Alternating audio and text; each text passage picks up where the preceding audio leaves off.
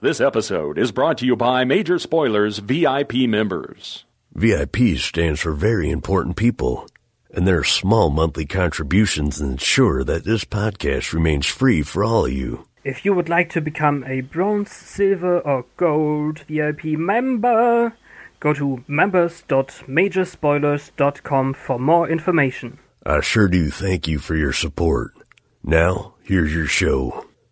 The Major Spoilers podcast covers news, reviews, and of course spoilers, and goes into detail about the topics discussed. So, if you haven't read, listened, or watched the items they talk about, you might want to come back later. I'm Matthew. I'm Rodrigo. And I'm Steven, and you're listening to the Major Spoilers Podcast, the podcast for pop culture and comic fans.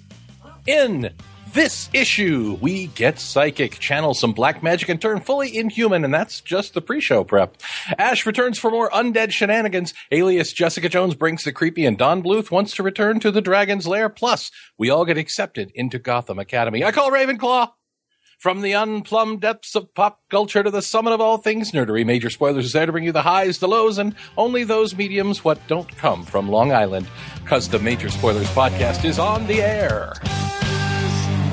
Welcome to issue 648 of the Major Spoilers Podcast. Thank you for downloading. Thank you for listening. And really, thank you to our Major Spoilers VIP members from around the world who are making this show possible. We don't run a lot of ads on the website. In fact, this week, we actually got a compliment because our website is not ad heavy like a lot of other websites, and they particularly called out comic book resources for how god awful the site has become oh. in the last couple of months.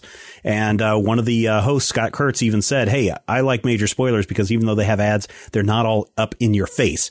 We don't run a lot of ads on the site because we want to make sure that the site experience is good for you, but in order to run the site and in order to do the things that we need to do, we're coming to you and asking you to help support us by becoming a Major Spoilers VIP. Think of it as Patreon if you want, without Patreon as the middleman.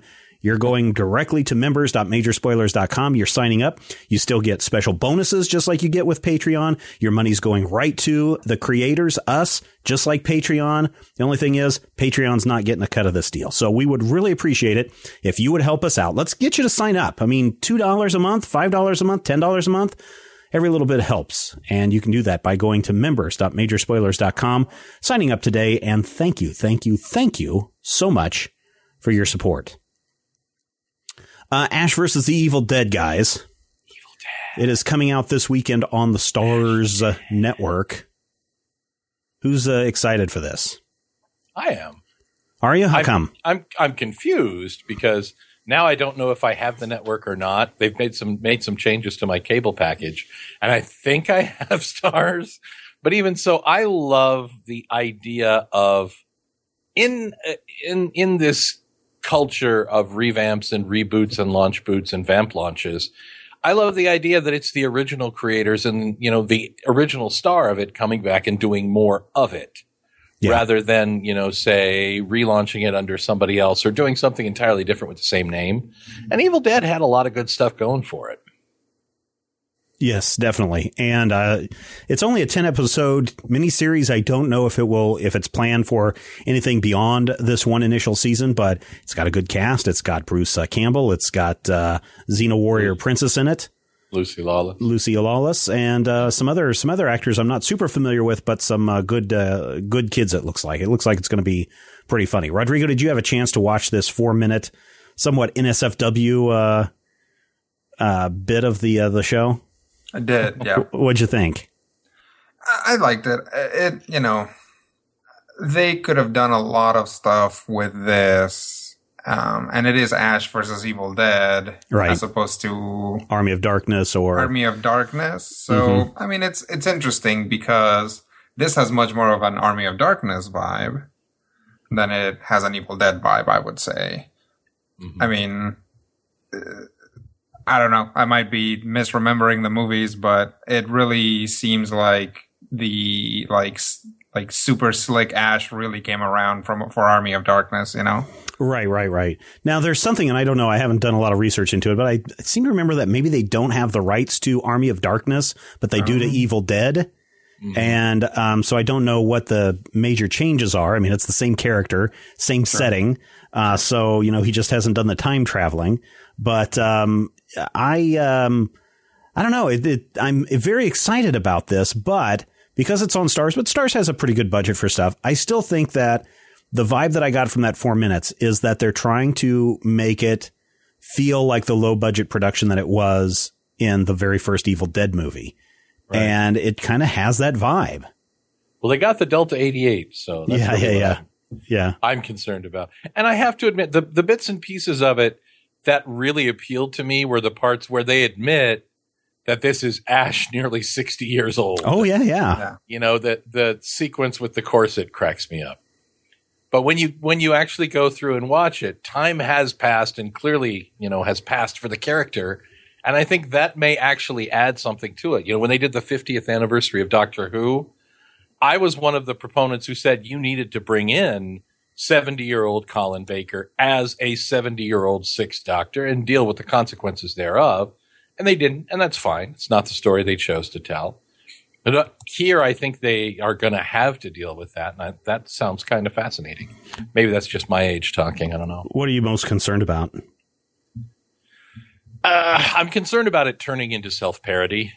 That's the uh, that's kind of the weird thing that I got because you know in the first Evil Dead and even the second Evil Dead, which was essentially a remake of the first Evil Dead, um, there was there was comedy, but there wasn't. I don't know. There was some even in Army of Darkness. There were some slapsticky moments, but this did feel almost like a parody of itself. Yeah, I I feel like here, at least in the part, I the part that we had on the site was the, right. the first four minutes. Right. Feels like they did that intentionally, and it's one of those moments where it's like we're placing our tongue firmly in our cheek here. We're we're dealing with this. We're admitting this, and now we're gonna move on from here and see where it goes. Which mm-hmm perfectly fine. You know, they did the same thing when they did the first, uh, when they did the Serenity movie after however long it had been since Firefly had been canceled. Right. It opened with a tease that everything was different. And then it turned out that we found out what was and wasn't different, and everything that they teased was different tonally and, and character wise and plot wise mm-hmm. became part of the story. And I hope that they can do that here. Rodrigo, do you have any concerns? I mean, are, are you even a fan of uh, Army of Darkness, Evil Dead stuff? I didn't ask you that um, earlier. Well, I like it. Okay. Um, which is, uh, as you guys well know, about a thousand notches above the majority of media. Yeah, yeah, yeah. so, um, yeah, I mean, I want this. I'd like for this to succeed so that I can eventually watch it online. um, but uh, yeah, I mean, I like I like Army of Darkness a lot. I like Evil Dead. And um, I guess, you know, the biggest concern is that they will. It, it's not necessarily that it'll become a parody of itself, although that risk is there too, but that Ash will be immediately Flanderized, right? As like, mm-hmm. is like, I don't know how long it's been since you guys last saw the movie, but you guys and, and I probably have this image of what uh, Ash is like. Right. And I, my biggest concern is that that image does not necessarily match up the uh, superficial image that the writer might have, that mm-hmm. other people might have. Mm-hmm. Um, and that rather than going back to the movies and kind of getting that nuance that was there, you know, through all, you know, I don't know, s- six total hours of Evil Dead stuff that there is. Right. Um, mm-hmm. That it's just going to be like, well, here's what Ash is like. He's a fast talking, fast shooting, fast driving old guy who shoots who shoots zombies when he's not doing them. That's my biggest concern about it. And a lot of the, you know, the previous adaptations, especially in comics, have fallen prey to that because mm-hmm. what we've seen in the characterization of Ash is basically the last six minutes of Army of Darkness. That point where he's back in the S Mart and the zombies attack and it's hail to the king baby. Mm-hmm. Well, depending on which version of the movie you've seen, obviously. But that whole thing really becomes the the central focus of a lot of the spin-off media and, and that, that's that's a really good point, Rodrigo. If that falls to that level, there's a chance that yeah, it may not be the most satisfying thing in the world. Anything else on that? Uh, Bruce looks good for 57. I'll yeah, he does. He's taking good care of himself. I, I like him a lot. He looks better at 57 than I did at 27. Well, if you like what uh, what Bruce looks like at uh, 57, what do you guys think of Jessica Jones coming out November 20th? The uh, trailer landed uh, this past week and has a lot of people talking. It's very dark, and it's in my mind, it's dark both visually and from the the the message standpoint. Um, yeah, tonally, it's just very very dark and creepy. I, I'm kind of happy with that because, uh, again, up to a point, and we've talked about this before. Alias, the story that it's adapting, adapting, English is my 14th language. The story that it's adapting is dark and difficult and weird. And I feel like they are on the cusp of problems in the trailer that we see, but I'm not going to judge on this two minutes an entire season of television just because of what I look at. But yeah, there are definitely dark moments in that first run of Alias that I think it was the first max title from Marvel to where they had specifically created a an adults only format so they could tell this story that is so disturbing and so over the top, you know, the dark side of, of superheroics and supervillainy. So Right, right, right. Rodrigo, thoughts on this uh, trailer?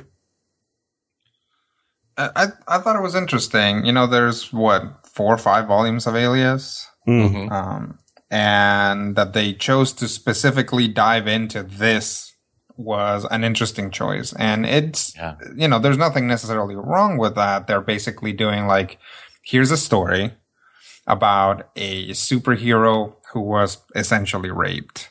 Right. Um, so it's it's a they are like their work is cut out for them to adapt this. Definitely, you know, in the comics there was a lot of Marvel four color stuff in the way that they were working very hard to either celebrate or subvert. You know, like the Netflix audience is not going to have that. They're not going to know who Luke Cage is. I'm guessing she's not going to have a scene where she flies in and like, you know, just crunches Punches the, the Scarlet the Witch's skull. Was it the Scarlet Witch? that Yeah, yeah. It was, Yeah. yeah, because then Yeah. the vision came after her. Right. So, you know, it's like, I I don't know what they're going to do with that stuff. Um, and I'm interested to see how they adapt something that is basically a, I don't know, like a, a, a spur of the Marvel uni- universe, like something that grows, like purposefully was there to explore the Marvel universe, take it out and make it its own thing because you do have the Avengers and you do have Agents of S.H.I.E.L.D. and you do have Power Man and Iron Fist coming out soon and Daredevil, but it doesn't have that same amount. And a lot of these things are probably off limits to these writers. hmm hmm Oh yeah, I know most They definitely. can't use Ant Man, who was a major supporting player. Yeah, exactly. They can't. Well, was it even I- the same? an- No, yeah, it was. It was. Uh, Yeah, it was Scott Lang before Yeah, he yeah, yeah. died, and then he before he undied. I think what The they're thing- they're really going to probably just focus on that first volume because the Purple Man is the uh, the main uh, antagonist, and um, and because he's featured so much in there, and, and because it's only what ten or twelve episodes, that's going to be it's going to be that first volume. So things are going to get really. The Purple Man is actually the fourth volume. oh, is that what it was? Is that the one But in, you read? in their defense, it's written by Bendis, so technically each six issue volume is what a One normal writer volume. would call one Yeah. issue. so So I, you know, I think that it's.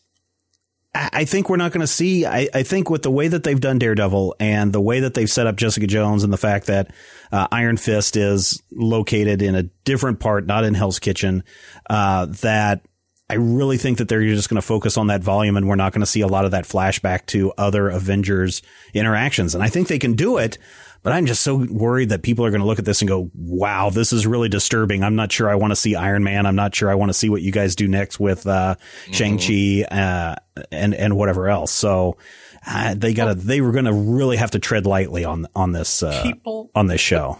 people love the dark stuff. I mean, Christopher Nolan's Batman movies are dark in this same sort of way and filled with that that tonal ambiguity where it's a crap sack Yeah, but they don't have people uh, trying to blow their heads off and uh, brutal rape and beatings and stuff going on. I don't know. Some of that Bane stuff in three wasn't explicit, but I think it tread on that same turf. And I think more importantly, this is this is R rated. Yes, Well, it's Netflix, so it's Well, that's true. So it's yeah, it's not. It's whatever. There are people who are clamoring for adult. oh sure, and I and I'm there are people who argued, you know, the Deadpool movie is apparently supposed to be an. R. Oh yeah, and it's a, it's a hard R. It's already been rated as a hard R, and and I'm okay with that. I really am. But um, your second TV, well, third TV series, I think you gotta you still gotta tread a little lightly. Now I know that there have been a lot of people who have. Um, who was I talking to the other day? Now I forgot, but they were like, "Oh yeah, oh no, I think it was the Great NATO." He said that he watched um, Daredevil with his son. They watched it together, but with Jessica Jones, he's going to have to watch it first before he allows his son to to watch it. Yeah, just And because that of is- that's a very good call. But I think that Marvel Studios specifically, and these creators, whomever they are, are playing on the fact that technically, while this is only the second series coming out, it's sort of kind of part of that whole greater universe they've been building back Right. to 2007. right. It's the it's actually technically the fourth TV sh- series that they've done with uh, Ali- or, uh, uh, Agents of Shield and uh, uh, Daredevil and w- what's her name Peggy, Peggy Carter. Yeah, so this one would be like their fourth. So they kind of know what they're doing. I'll have faith in it. I can't wait until November 20th, but man, it's going to be kind of hard because also on November 20th is the uh, full season of The Man in the High Castle. I don't know if you guys have watched that yet over on I don't even Amazon. know what that is. Oh, it's uh, based on the Philip K. Dick story about what would have happened if the Nazis had won uh, and uh, Japan had won the war, and they share occupation of the United States. And they're it's a it's using that premise, but now it's going off into a different direction, and I want to see what they do to. Uh, you know, because Dick's novel is very open ended, it doesn't really have a resolution to it. But the way this one's set up, it feels very much like, hey, they're doing alternate reality, t- maybe time travel stuff going on in this movie Uh, or this series. I don't know. Right near your. Yeah, I will man, say one thing really about weird. Jessica Jones. My final remark. Okay. My Spider-Man complaint is still in effect. Okay. um, what do you guys think of this? Uh, Don Bluth and uh, Gary Goldman have started a Kickstarter for the Dragon's Lair movie. I want to see it. I, I did you guys look at their movie. Kickstarter page? Did you watch their movie? Their I uh, watched the video, yeah. what'd you Yeah. think of that? I thought it was kind of odd. Uh, yeah, but it's Bluth. I mean, kind of everything Don Bluth touches is a little odd. Well, it's the whole Wizard of Oz bit that they had in there, which just I was Well, like, I'm I'm guessing like yeah, it was that was super weird, but I'm guessing currently Bluth is Well, they- directing. yeah, Wizard he said that he was working on on the stage stuff and and working Right. in theater, so maybe that is what he's working on. But Yeah, I'm guessing Just the way it was what is, incorporated, is, it was just know, really like, bizarre. oh, who are we gonna use for these to do this Kickstarter? Like, oh, I know. I have a bunch of actors that are already working for me. hmm yeah, so uh, you guys uh, thinking about ba- backing this or not? Uh, I I haven't done any Kickstarters yet. Oh, I thought If you did I were uh, Broken guy, Lizard. I thought you did Broken Lizard. I talked about maybe I should, but I didn't. Oh, okay. I thought you said that you did while we were recording that episode. Rodrigo, what about you? I'm not. I mean, Dragon's Lair was cool. I remember watching the cartoon. I remember never playing the arcade. Oh game. man, I Oh, wasted don't. a It's- bunch of money on that. infuriating. It is yeah. I, uh, first off, laser it's disc. incredibly difficult. Second, like I remember it taking like four tokens or more. Like When it when it first came out, it was fifty cents to play, and that was one of the first games that cost fifty cents to play, and your fifty cents was gone in like less than a minute. Well, yeah, you because could it's super hard on top of it. But anyway, die. so you know, th- there was something that was amazing about Dragon's Lair being a video game and having that, you know, shiny Don Bluth animation. Mm-hmm. Once it's no longer the coolest, weirdest video game in the arcade, once you put it as a movie, what do you have? It's a story about a knight uh, going into a dungeon and getting a scantily clad princess after fighting a dragon. It's like there is possibly not a more cliched plot to a movie. Um, so I, I don't know what they would do with Dragon's Lair to actually make it, um, to actually make it that interesting. Yeah, it'll be interesting. I, I don't know if they're just going to expand, you know, add a bunch of cutscenes in between the actual bits from the uh, video game or what. But what they're looking at is trying to raise $500,000, $550,000 so that they can essentially build a sizzle reel or a test reel that they can then take to the studios so that they can then get $70 million to make the movie. So I don't know. They've got 30 days as of this recording or 29 days as of this recording. They've raised something like $60,000 uh, yeah. so far, but, um, I don't know. It'll be interesting to see if they get that far. 67,000. So they're not even, they're just over a tenth of the way there, about 15% of the way there. And they've been out for two days? Two days. Mm-hmm. Uh, it's not a bad start. We'll see if There have been some others. There have been some others that have, um, the Sandy Petersen Cthulhu Wars, uh, Onslaught 2, the second wave of that. They launched and within, I want to say it was like within six hours, they had already surpassed their goal by like $500,000. They made a crap ton of money off that game. So I don't but know. If you, if you, I mean, if you do it right, you get online animation tutoring from Don Bluth. I mean, that right yes, at a at a huge uh, seven hundred and fifty dollar pledge level, I think is what that one is. Five thousand yeah, dollars, you actually get to go to the animation master class, a five day mm-hmm. animation class. That's wow. Or you could get if you don't want to do the because um, there's the uh, online instruction with Don Bluth is limited to 24 people, but there's also $750 to get you the Don Bluth animation tutorial box set of nine DVDs. Mm. Plus all the previous rewards. But yes, the the highest end. What did you say? The highest end one was five thousand. No, ten thousand dollars. You get a yeah, background from the original Dragon's Lair game. Yeah, that'd be kind of cool. Yeah, seventy five thousand or seventy five hundred dollars, you get a Princess Daphne animator maquette statue of the main character from the final motion picture Dragon's Lair the movie. Wow, Ooh, interesting. Not, not this pose. not this pose. Something else. clear, it's not that pose. Yeah, yeah, interesting. Well, good luck with them. I guess yeah. more and more people are going to Kickstarter, and I'm glad they are doing it.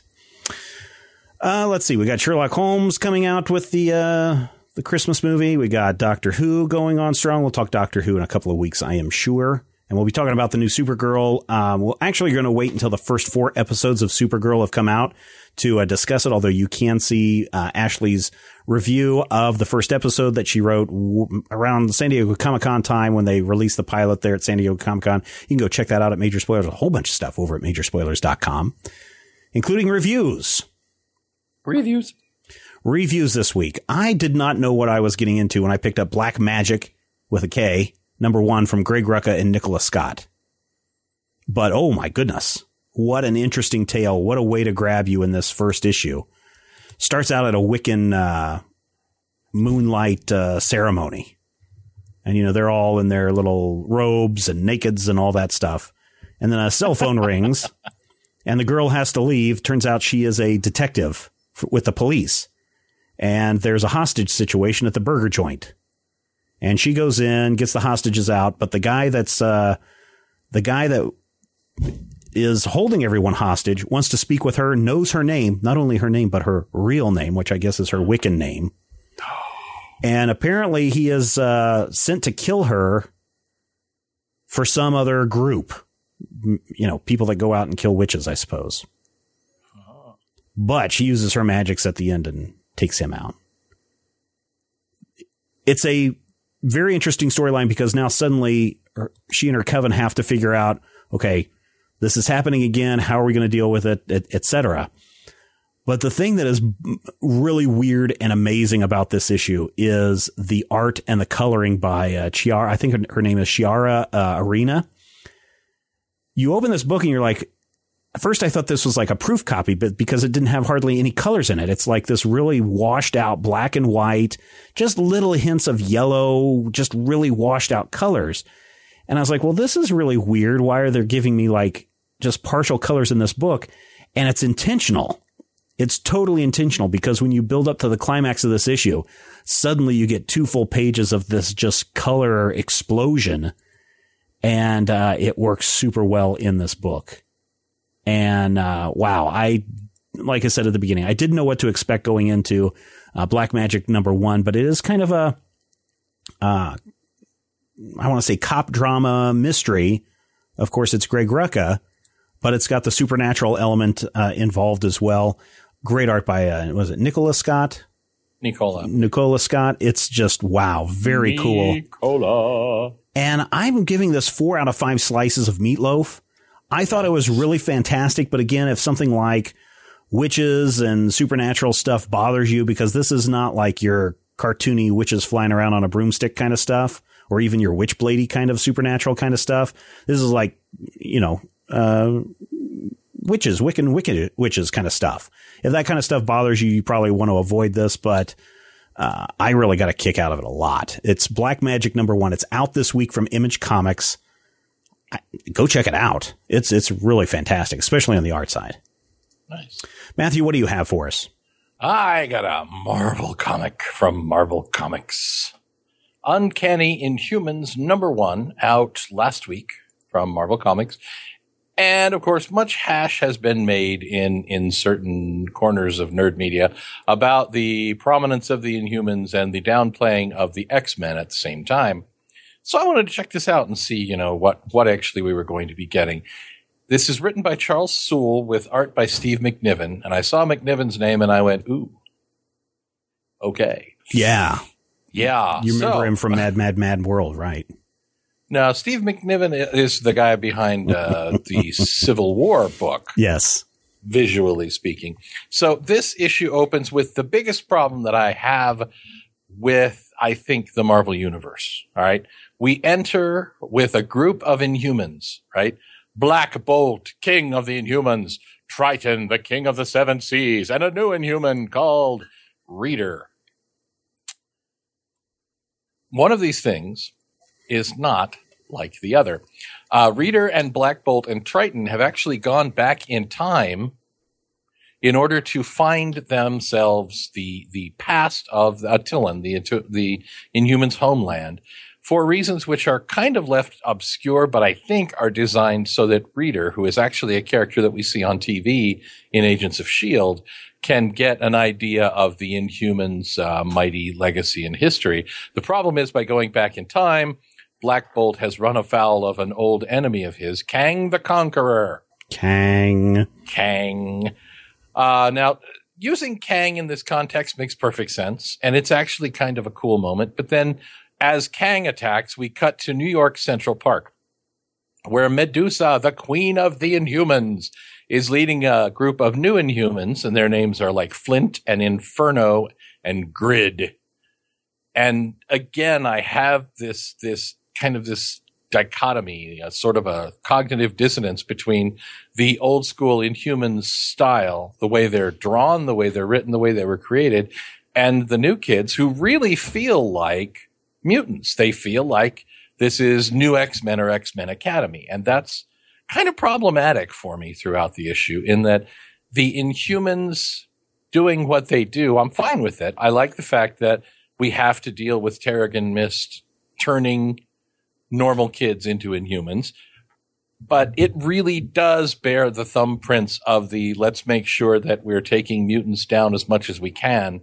It really feels like an editorial edict. And oh, I'm, I'm sure. I mean, if, if people have been following the news Yeah. and the back rumors about what's going on with um, um, Ike Perlmutter and uh, Kevin Feige, Feige, Feige. Feige, Um, then you know that, yeah, some of that is going on. And now you know that there'll probably be a backlash for that. So, Well, and I'm I'm feeling it in this issue because it does feel like they are trying to graft a lot of X-Men stuff onto the Inhumans. Uh, and an X-Men character, the Beast, is in this issue. The Beast, of course, now has moved to uh, uh, and is working for Medusa for uh, reasons. Again, it's been eight months in the Marvel Universe. Time has passed, so we are being filled in as we go.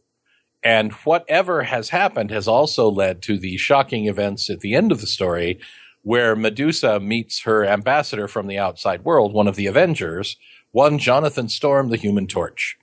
hmm. And Johnny Storm flies in and they're all like, oh, okay, well, officially I have been sent to check in with you, but unofficially, "Ang, lang, lang, lang, lang, lang," lang," they start making out just as Black Bolt shows up. And Oh no. uh, Well, that- Black that Bolt can't and be good. Medusa Aren't they supposed to be married? anymore. oh, oh, this, that's right. This is all like nine months later or whatever after Secret Wars. This is eight months after Secret Wars, and the the dialogue indicates that Black Bolt and Medusa may no longer be married. But she ends the issue by turning to him and saying, "This is exactly what it looks like." Which, first of all, uh, means that Johnny Storm has a type, because you'll recall that Johnny Storm's earliest girlfriend in comics was Medusa's baby sister, Crystal. Oh, he's into the Mm, sister yeah, thing. and- yeah. There's a second story in the issue which deals with uh, Gorgon. You remember Gorgon? Gorgon uh-huh. Gonzalez is his Gorgon Gonzalez, yeah. Oh, yeah. My favorite kind of cheese. Yeah, well, Blackagar Boltagon. Anyway, the second story feels very much like an episode of Agents of S.H.I.E.L.D. in a good way and also in a bad way, in that a couple of Inhumans led by Agent McGee, whose deal is unknown, go out and they find another Inhuman hiding in a small village and they bring her back and they take her in and they're going to save her from whatever she needs saving from. There's a lot of stuff here that is clearly time jump hooks. Uh, Gorgon, for instance, is in a wheelchair. Something has gone on with Black Bolt. Something has gone on with Medusa and Johnny. There's a lot of some things that need to be filled in. I just feel like there's some awkwardness in the story. Of course, the introduction of Medusa and her amazing X-Men has one of those moments. You know how I say you have to have the characters introduced. You need to tell us their names. Yeah. But there's a, a good way to do it, and then there's the awkward way to do it, which is like, Steven, what are we going to do on this Major Spoilers podcast? Why, I don't know, Matthew. What should we do? Perhaps we should review comics. Does that sound good to you?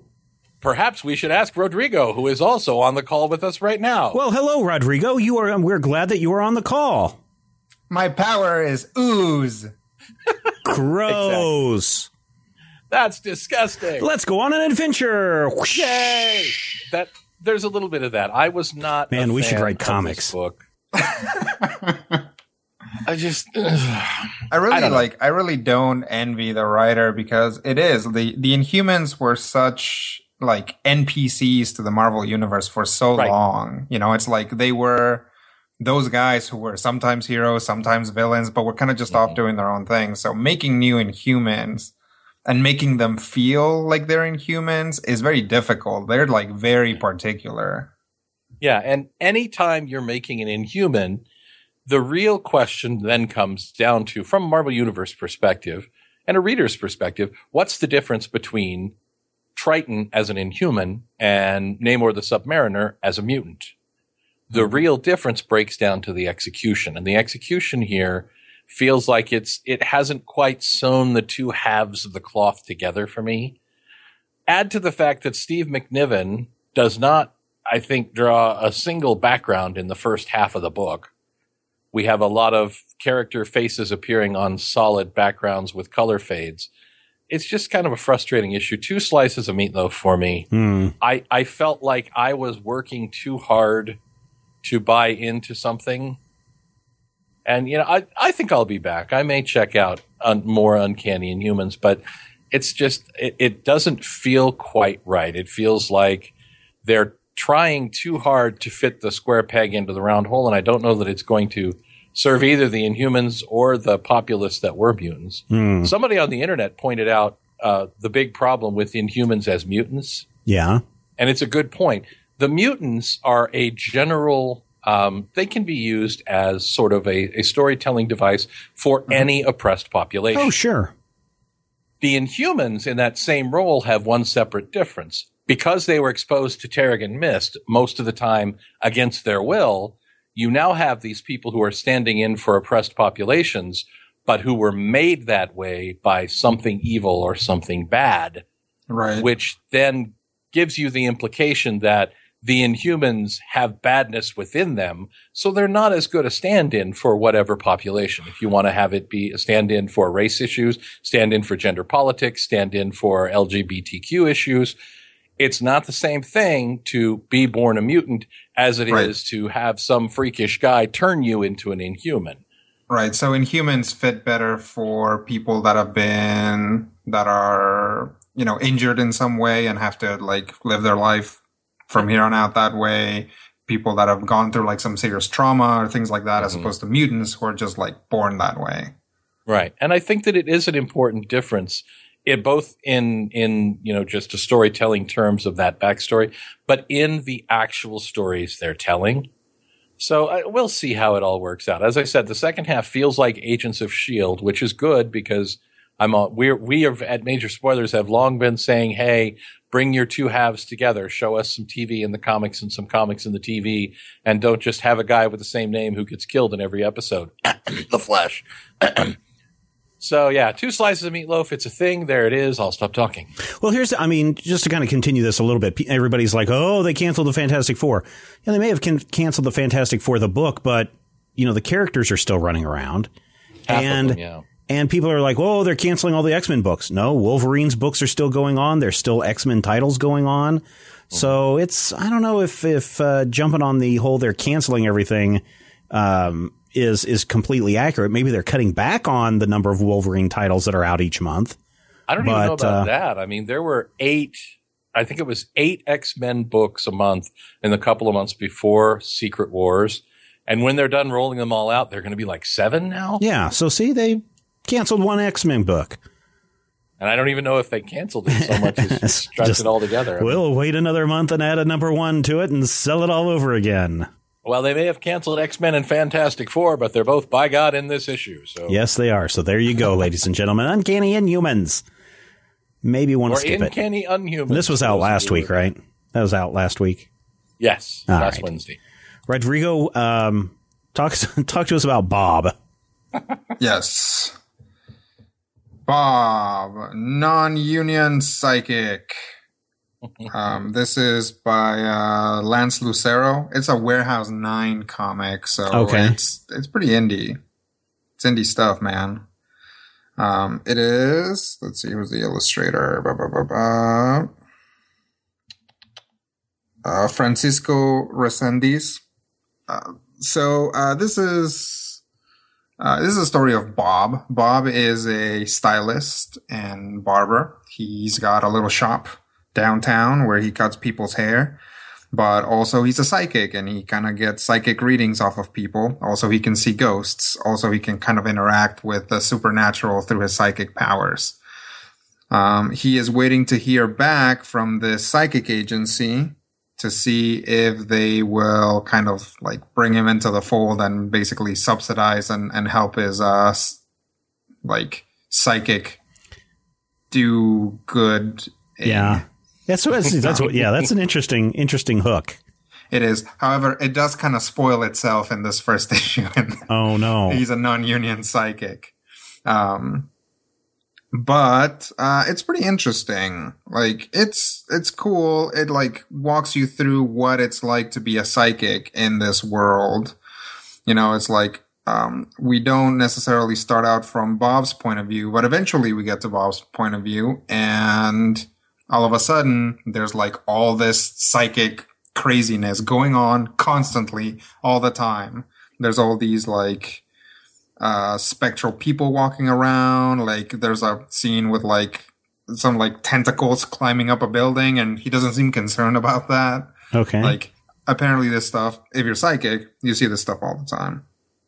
Um so there's a lot of little interesting vignettes. Uh you know he goes and he helps this couple who are having problems with um you know possibly supernatural stuff. And he's like well let me get a reading. And he like holds uh the wife's hand and he gets a flash of her wedding to someone else. Uh oh. and it's yeah it's like uh, and then uh his grandpa who's kind of his sidekick slash mentor is like uh do you see anything interesting? And he's like yeah but i don't think it's relevant. So it's you know there's a lot of like the world has some interesting stuff going on you know. This, this isn't just about how like cool this guy is as a psychic. And in fact you know he's a reluctant hero. He is clearly talented but doesn't really want to necessarily be an action psychic. Um, there is a mysterious medallion with mysterious powers that shows up. Um, it's pretty interesting.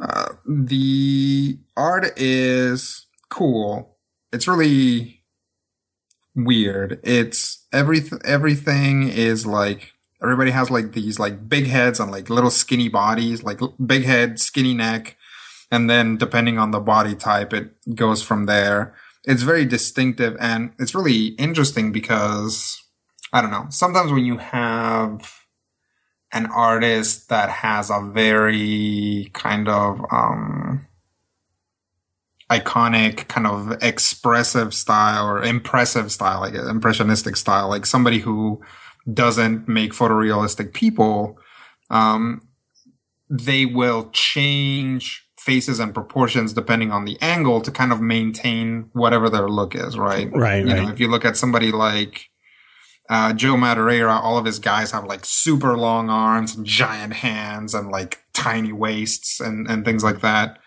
But that all kind of changes around depending on what is dynamically going on. Uh, the interesting thing about this art is that it actually weirdly doesn't. And there are a lot of shots from below, like this up angle that show you that everybody's like chin is just like, is just like a straight line to their neck. So it's kind of like you're seeing this with like little dolls. Like all of these characters kind of look like toys. I don't, that's not necessarily, that's just like this artist and the way that he does things. But I don't know. It's just like it gives it this little interesting thing. Everything has like this really weird model to it, and it's it's not bad. It's like I don't know. There's just something about this art that makes it look really playful and interesting. Um, colors are cool. It's got like um, they have they have a lot of fun, maybe too much fun with the text and sound effects. Um, but it's not bad. Um, all around, I'll give it uh, three and a half slices of meatloaf, and I'm very interested to see what happens. There's a swerve pretty close to the end that feels like kind of a cheat to me, but it's like it's more of like, all right, all right, I'll let you have this, rather than like feeling any sort of like uh, anger or betrayal, which I feel very frequently at comics. Is this a is this a one shot or is this an ongoing? I think this is an ongoing. Okay. Like it, or you know, at least a limited. It it really seemed to leave itself open to more. This might be the sort of thing where the uh, the writer and artist just kind of put one issue together and see what happens. Ah, all right. Um, I don't have the email in front of me, but um, he, I, it really seemed to me like this was going to be a series. okay. And so, what's the uh, bottom line? Uh, three and a half slices. Definitely interesting, definitely cool, and definitely could make its way up to a higher rating as the issues go on. Cool. Excellent. Thank you, Rodrigo. And hey, look, everybody, sliding in here quietly and sitting down at the uh, guest chair. One Ashley Victoria Robinson. Oh, hi. Hello. How are you? I thought you had a big uh, dinner thing to do. Uh, I do, but not for a little while. Oh, okay. Well, then, welcome to the show. Glad Sorry to to have crash. you here. No, no, that's great. I'm very interested to talk to you about the uh, Jem and the Holograms movie. Yeah. Well, maybe you shouldn't be. Well, see, I had such high hopes because I really like Hayley Kiyoko as a, She, as she was she as an actress good. and a person. So I kind of had high hopes that this would be a good thing for her. I mean, she played uh, in um, Velma in the Scooby Doo TV movies. Mm-hmm. But it looks like Jem and the Holograms wasn't even Josie and the Pussycats. Uh, well, I've never seen Josie and the Pussycats, although I hear that it is legendarily terrible. Um, I actually strongly recommend it. I, It's I- qu- it's quite entertaining in a it's a lot of fun. It's not good, but it's a lot of fun. see, and I don't even think Jem and the Holograms is that much fun, which is one of the big problems with the movie. Like, it really takes itself so seriously because it, you know, the, the great thing about the TV show is that she is not only a successful businesswoman, but uh, she's this fanciful musician and she's a philanthropist and she's very much the successful working woman of the 1980s, which is really, really magnificent, as well as being this really cool rocker chick. And in the movie, she's just kind of this really sad girl with stage fright whose sisters trick her into putting herself up on YouTube. So you take all of the confidence and everything that makes her special away from her. And even though Aubrey Peoples is doing a pretty decent job with the material that she's given, it really doesn't sustain past the fact that she's just, she's that sad, trembling little girl who needs everyone else to tell her how great she is. And then in the span of three scenes, Um, everyone is mad at her and abandons her, and then she sings a song, and then they decide that they love her, and she comes back. So it all kind of escalates very quickly out of nowhere, and um, she has a love interest, um, played by oh I forgot his last name, uh, his first name, his last name is Guzman, um, and he's on Heroes right now. Um, Oh, but I know he- who you're she talking looks like about, she's yeah. about 15 and he looks like he's about 35. so when they consummate their romance as much as you can in a PG-13 movie, it's like a little sexual assault y and, and a- you know, It's a little statutory. And yeah, and you know, this is a movie that's made for girls who are like probably 13 and under. And I don't know if that's the best message that you want to send them. So I think where the movie succeeds is like taking this great idea of what a, a young working woman should be and just totally trashing it and kind of forgetting everything that made the 80s TV show so interesting and revolutionary at the time. Um, which is too bad because I think it's pretty well cast. But Are the Misfits in there? uh, no, they're not. Although somebody on Twitter tried to fight me about that and say that they were, and I was like, I've seen this movie. There were no misfits. What about Molly Ringwald? Uh, Molly Ringwald plays their aunt, who Oh. because they're all sisters, either biological or adopted. Um, and it's nice to see her because she's very talented, and it's nice to see this woman who was very much the young, um, leading lady, you know, in the 1980s, kind of passing the torch onto this new generation of girls. So she's she's quite good for the 12 minutes of screen time she probably gets. Oh, so she's not in there for very long. No, Oh, that's a um, shame. but Juliette Lewis plays Erica Raymond, who's a gender bent version of Eric Raymond uh, from the cartoon show. And Mm-hmm. she's living in a totally different movie. She's like a Muppet compared to the rest of them because she's so over the top. Wow. But she's she's excellent because she's just crazy. It's Well, a shame that yeah. a, a show that was really about looking beyond the facade and looking beyond just what people seem to be on the surface would fall into the trap of being about the surface. That's kind of heartbreaking. So It is uh, yet not surprising. that's too bad. So Jem and the Holograms, truly outrageous or or not? What's the opposite of truly outrageous? Um, Dumpster City. It's really, Tommy truly, truly outrageous. We are the misfits. Our songs are bad. I, I don't know. Truly, truly, truly uh, disappointing. Well, is that the that's- same number of syllables? That's so. I mean, I think what did I see that it didn't even make a million dollars on the opening weekend. No, nothing that opened this past weekend uh, did well at all, which is kind of sad. But I Even- think it's the yeah, trap even that you Steve fall into as well before all the um, all the Oscar bait Christmas movies that are about to come out. Yeah. Do you think? Uh, do you think uh, sports had anything to do with it? With uh, Was that was there a sports thing this weekend? Oh yeah, I mean uh, the final playoff games leading up into the World Series. You also had all the football that was going on and um, college football and those kinds of things. There was a lot of lot to occupy people's minds to keep them at home. I think perhaps um, Of course, over, one of the things overall, that but the audience of Jem is is I'm I'm going to guess yeah. is is not the uh, the sports viewing audience. I'm, I'm going to also guess that the thing that kept audiences away from Jem and the Holograms was the trailer for the Jem and the Holograms movie. That's part of it. That's why I didn't want to see it. I, I really wanted to. I was like, oh, this movie could be a lot of fun. It's going to be real cool. And then when I saw the trailer, it's like, oh no. it's not. I, I have not seen the movie, don't plan to see it, but I can say that the feedback that I'm seeing from film Twitter and the weirdos that I follow is that the film doesn't know who it's aimed at because the nostalgia people like me, you know, the old dudes would go and see a movie, but it's not necessarily something that, that plays to that. It's an entirely new story. And, you know, young folks like Ashley want to be inspired by the story of a, of a cool young chick doing cool young things yeah, but it's not that either. From from It's not. And then there's randomly a robot for no reason.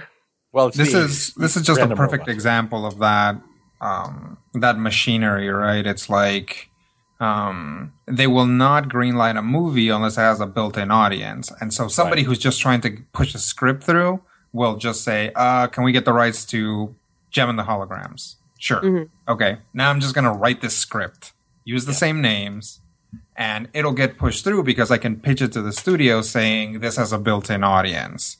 Even though the built-in audience would be repulsed by this movie. Well, and that, that happens a lot. Like I was just saying a little bit ago about uh, King of the High Castle. Loose adaptation of the Philip K. Dick novel, but goes off in a totally different direction. And we see that happen a lot with uh, adap- uh, books, comic books, etc., being at, uh, adap- ad- ad- adapted for the movies. Adapted. No I'll one get can it out. say that word this Yes. episode. Uh, Ashley, what else is going on with you? What exciting things? Oh, happy uh, happy new uh, Prime Minister Day or whatever. We missed that last week. Oh man, he's so hot. I'm so excited. I didn't I didn't get to vote, but I'm excited. Oh, I was going to ask if you did a absentee ballot or anything. I can't because um, even though I'm still a citizen, because I haven't held permanent residence in five years, I don't qualify to vote anymore. Oh, interesting. and I don't get to vote in the country that I live in, so I'm like a person. Canadians that's- are weirdly hardcore about voting. Apparently, we're not allowed to tell Ashley who to vote. That's illegal. Yeah, that's a big. My parents too would never tell me like who they voted for or anything. So Oh yeah, well I don't ever tell. I mean, I'll if I feel like it, I will. But uh, everyone yeah. here's telling me who they're voting. when I when I was uh, back in the '80s when I was first voting, it was like you don't tell anybody who you voted for. You you don't talk about those kinds of things. I was like, okay, and it wasn't until maybe the last election, two elections ago, whatever it was, with uh, President Obama the first time, that I actually was like, okay, yeah, I voted for this, and here's my party affiliation. So, and No, it I've- all went I've downhill from there. With my conservative wife about this coming political election cycle, but you know, it's always in the car where no one can hear us. What else is going on, Ashley? Sorry, I'm choking on some water there. Oh my god, don't die, please. I'm, I won't. uh, I got a new show. You did awesome. Can you talk Not about just, it? Just girl on Supergirl. Oh, yeah, yeah, yeah. Girl on sounds like Supergirl. you can check that out over at the uh, at Jawiin's YouTube channel, J A W I I N. I saw the first one today. Looked really good. Is that in your uh, new place, or you got a location for that? Uh, no, that is in the place where I live. Wow, that is a that is a really nice. That's a really nice uh, kind of built-in set that you have there. I like that Yep. a lot. We uh we spent a lot of time building that as we were unpacking all of the boxes and um hopefully it'll be versatile enough to use for some other stuff Yeah, I think so. I mean, uh, where'd you get the floating shelves? Did you build those, or did you go to IKEA, or what? there's there's wood there wood that i painted with my bare hands and, and then jason drilled into the wall That's excellent. I mean, it's really. I mean, it really There looks goes your good. damage deposit. And then of nah course, we got we got toothpaste and spackle it'll be fine Yeah, you know how to do it. Um, but uh, real quickly, tell everybody what's about. Uh, so there's this awesome new Supergirl show on CBS, and I'm a girl and I love Supergirl. So every week I am going to give you a review of the episode and provide some insights and fun uh, character histories about some of the classic DC characters that we're going to have popping up. So you can find that every as soon as I get it out. So probably late Monday night. Oh, that's Did you great. do a history of Zardos? no, not in that one. Uh, wait, no, we only kinda- we only kinda mentioned him. Yeah, it is Vartox. Um, Vartox. we will be talking, as I mentioned earlier in the uh, episode, we'll be talking about the first four episodes of the Supergirl television series come mid-November, just before Thanksgiving. We'll do that.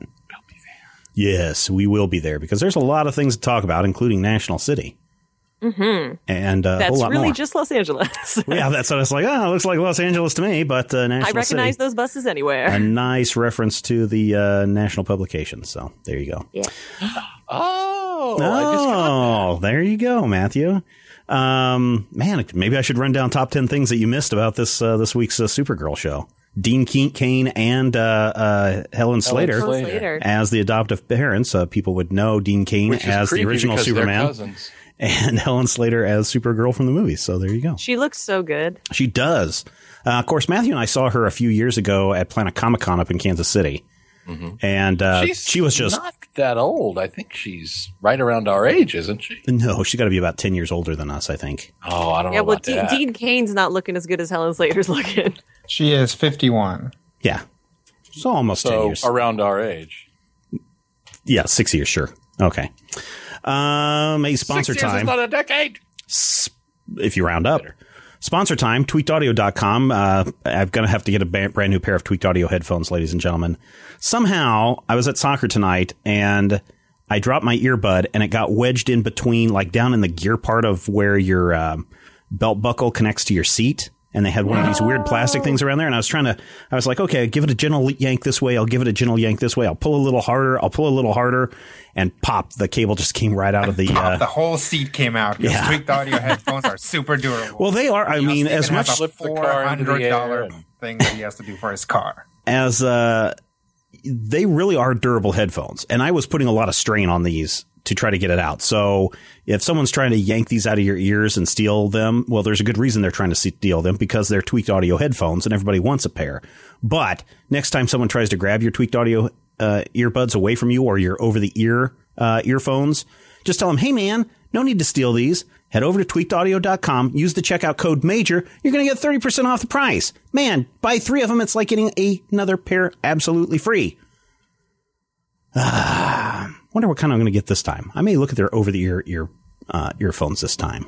You may Cans? Try that. Those, The cans. That's right. That's the technical jargon, but you may all want to cool get me are a pair for, for Hanukkah. uh, we'll see. We'll see if you've been good this year, Matthew. Normally retail every- price 19.95 to 34.95, but for our major spoilers listeners, 12.95 to 27.95. Use the checkout code major at tweakedaudio.com. Thank you, Tweaked Audio, for your support. Now for the part I'm really excited about. What's that? the ad where I say everybody head over to majorspoilers.com. Click on the Amazon link. Buy Gotham Academy Volume 1. Same price. A little bit comes back our way. And you can read along with us as we talk about Gotham Academy Volume 1. I love this series, especially Me Volume 1. Academy. I was excited for this series when it first came out. Give us a rundown, uh, Ashley, about uh, Gotham Academy. Who our characters are, what's the story, all that good stuff. So, if you like Harry Potter and you like Batman, I do you like will Harry Potter. Gotham I like, Academy. I like Batman too. Yeah, But I don't like either of those things. you'll Well, still like that's it 'cause you're full of hate. good. And you've got a black heart. It is uh, a, a prep school set in Gotham, and the story focuses around Olive Silverlock. Olive Silverlock has silver locks because we're a little on the nose with that.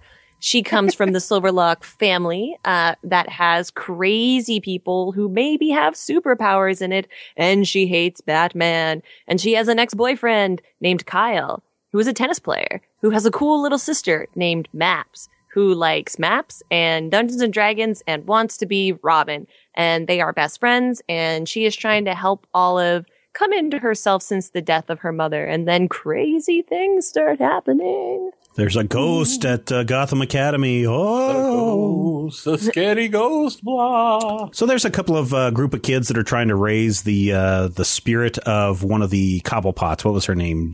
Jean Marie or something? Uh, Molly Millie Jean. Jean. Molly Millie Jean. Jean. Yeah, something like that. Billy Jane. They're trying to raise her ghost, but somehow they think their containment spell didn't work. They got their streams crossed, and there's ectoplasmic residue all over the academy. Gross. Well, yeah, that's what uh, Bill Murray said. Page 32, right there. Um, so, yeah, there is this. What I like about this is there's this mystery of the kids. Uh, You hit the nail on the head. Very much Harry Potter in a Batman universe, where these kids are coming together trying to solve the mystery of the haunted North Hall. And uh, through putting clues together and going on their adventures, they discover that Killer Croc is really down in uh, the sub basement. Uh, and apparently there are some But tunnels the now. really, really nice version, a really caring version of It Killer is- Croc. This It's is the part that sweet I Croc. like. This is the Killer Croc from Batman the Animated Series. Yes. Yeah. And they In even both his, his rendition and his character. yes, because and they even invoke the uh, episode because the Killer Croc at one point has the line, "And then I threw a rock at him," which was the uh, episode called "Almost Got Him." That's such a good episode. It is a good episode, and I was just like, "All right, they they nailed that." So it is a very sweet Killer Croc, um, and I do like that look on Killer Croc. And maybe it's because of the animated series drilled it into my head that that was a better look than anything that had come out before. But um, apparently, there's tunnels that connect Arkham Asylum with Gotham Academy, and during a breakout over the summer when um, uh, Olive's uh, mother escaped, he escaped as well, and he set himself up inside the walls of Gotham Academy in the girls' dorm, and has been keeping an eye on Olive the entire time to keep her safe. Because why not Well- Girls Dorm? Well, I In- guess in yeah. his defense, it seems like all of the teachers at Gotham Academy also escaped from Arkham Asylum. Because the librarian of- and reminds the- me and of the- the and the Riddler, and the headmaster looks headmaster tremendously like reminds me of Ghul. Ra's al Ghul. yeah. Now I don't know um, past Volume One if any of that's been revealed, but it does feel very much like that. Yeah. It's all in there. It is all in there. And the acting coach is the Gray Ghost. Yes. Although I um, hear him more as um, like a really, really over the top Vincent Price. See, I always I hear Doctor Orpheus from Venture Brothers, Mm. Which but the character not- name is the Yeah. same name as the the character, the Gray Ghost from that Batman the Animated Series. Yeah, episode. also another great episode. There's a lot of that in here. So and uh, we forgot about Pommeline, the evil goth girl, She's not who that isn't evil. quite so evil. nah. And her So- Go She ahead. has such a a lot more perfectly important in the- wicked in the name, second arc. Pommeline. Let's uh, have Ashley talk first. Ashley, go ahead. Sorry, I was going to say that Pommeline becomes like a lot more prominent in the second arc of of Gotham Academy. Yeah. She's Yeah. just kind of around, like you're introduced to her, and the redheaded boy's name, who I can never remember. Colton. Um, Colton, but they yeah. become like more key players as the series goes on. Mm-hmm. Rodrigo, what do you like about this this story? Or what do you maybe don't like about this story? Uh, which one first? How about what you like? I like. I definitely like the art. Yeah, we'll come around to the art in a little bit. Um, I like that it's a cute little team of kids investigating stuff. I like that there's three girls and one boy, which is not your usual makeup. Um, I like that Killer Croc's in it, and I do like that version of Killer Croc. I'm also like really it's it's interesting because you know all this happens in the Batman universe. I was like, how did these kids make this like glowing translucent ghost puppet? And then I'm like, oh well, you know, it's like people make like shirts that are bulletproof in the DC universe, and like just you know, it's like for all I know, like this is like Amazonian cloth or something. Uh, Ashley just had to step out. Ashley, are you still there? I don't think she is. Okay. She is gone, but uh, glad she was able to step in for just a few moments before she had to rush off. Always good to hear from her. She's so mysterious. She is so mysterious, kind of like the ghosts like that Batman. haunt. Oh yeah, she's just like Batman. I turned my back just for a moment. She's gone. I'm like, wait, how'd she do that? Um, so yeah, great to have her pop in just really quick. Uh, you know, there's something about maps, kind of like, um, oh crap, now I forgot the character over in Lumberjanes. Um, they're Ripley? very, yes, Ripley. They're very much cut from a similar cloth, or at least the same bolt next to each other on the shelf. Um, but there's something about her exuberance and excitement and just total, um, skewing of the topic uh, that I, I really like her character a whole lot. Can't talk pizza. Nom, nom, nom, nom, nom. Pizza. or she's like when she's sitting there uh, actually is it at the end of this oh yeah there's an epilogue at the end of this volume where she's sitting in class and she's like eric is going to be i knew from the very first moment that eric would be perfect for my um, d&d group and then damian wayne enters and she's like nope here's the new guy. And she just is like very spur of the moment very high energy all that stuff. I just really like her character a, a whole whole lot. Um what didn't you or what did you like matthew i should say? I think the, the most likable parts of it are, for me, the fact that it comes after a major universal reboot. So that when these characters who resemble other characters and may or may not be other characters, and at least two cases are characters that we know from other places, my brain can go, oh, well, maybe this is the new alternate version that I like much better of Professor Milo or, you know, the, the Gray Ghost or these characters that we've seen in different contexts. It really is kind of an Easter egg fest mm-hmm for fans of Batman continuity. That's also the thing that I like least about it. why is that Sometimes it feels like work. When uh, Professor, or, or excuse me, Headmaster Hammer first appeared, mm-hmm my brain went Ra's al Ghul. Why is that Ra's al Ghul? And I kept expecting there to be a reveal of why Professor Hammer is Ra's al Ghul, but there isn't in this first volume, and I don't think there is in the series to date, and I don't think there's gonna be. But I'll be darned if he doesn't look like a classic Denny O'Neil, Jim Aparo, Ra's al Ghul, and I want to know why. well that's because you have some weird thing about old people with funny hairdos No, because if I was going to do that, I'd say he looked like uh, Filch from the Harry Potter films. because if it, if it was Ra's al Ghul, I mean Bruce Wayne is there at the academy multiple times. It would have uh, pegged him right away. Well, Professor Milo is here, and he's an old Batman villain. Mm, but is he? Is he? Is he exactly? Yes. Um, what's not to like? Anybody? Is there anything not to like? I guess the one thing that it um, there seems to be a lot of jumping around uh, as far as the narrative goes. In that it starts to go in one direction and then it kind of changes its tone and then it kind of swings back that way like another issue.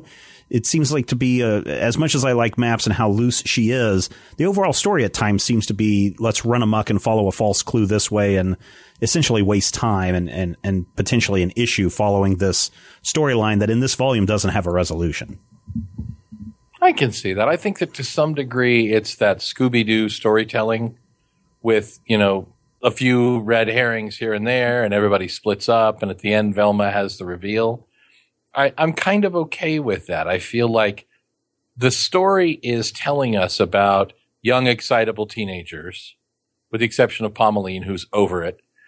But having the story actually being told in fragments and fits and starts, like it was actually being told to us by young, excited teenagers, kind of works for me thematically. Rodrigo?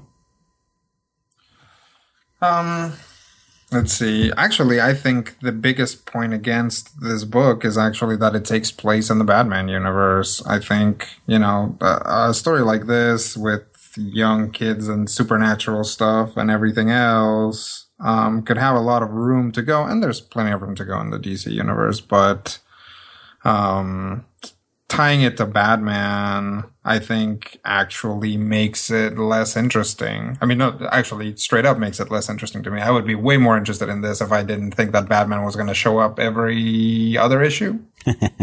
and maybe he does. I mean, it's interesting that at one point she thinks Batman shows up, but it's actually some kid that has uh, Kirk Langstrom's disease.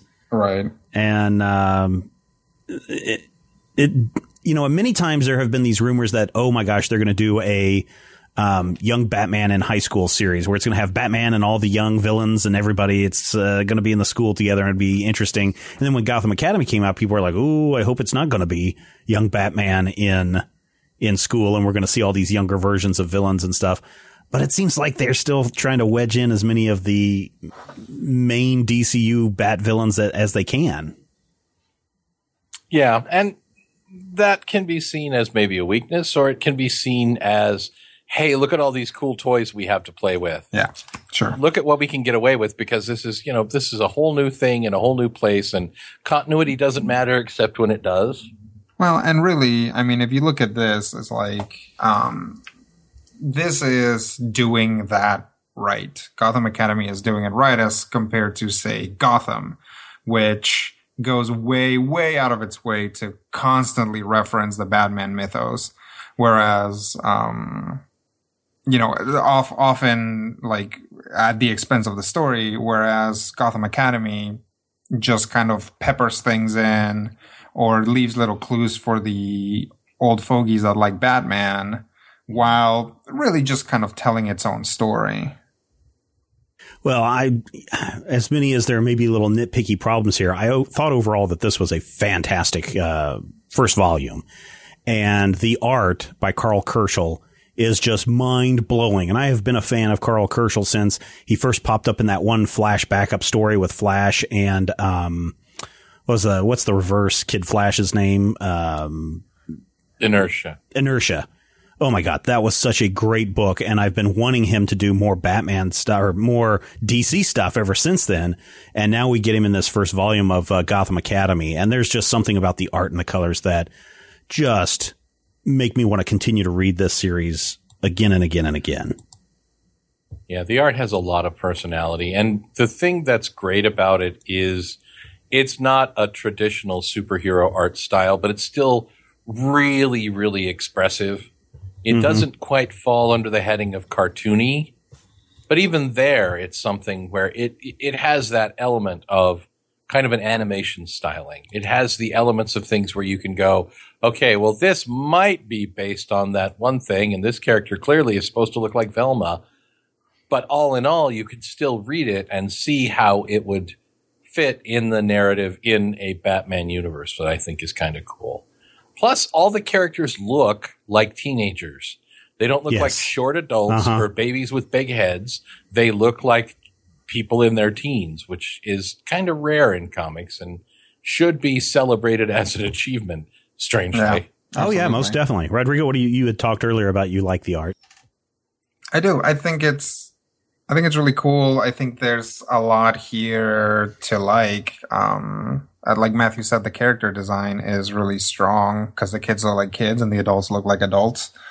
Um, it is, you know, quote unquote cartoony without being like over the top, um, like super deformed stuff. Um, the colors are great. Like they're, the coloring in this book is really fantastic. It's probably the best thing about this book. Oh yeah, most you know, definitely. the application of, of color throughout the whole thing. Oh yeah, most definitely. Uh, just fantastic up and down and all around.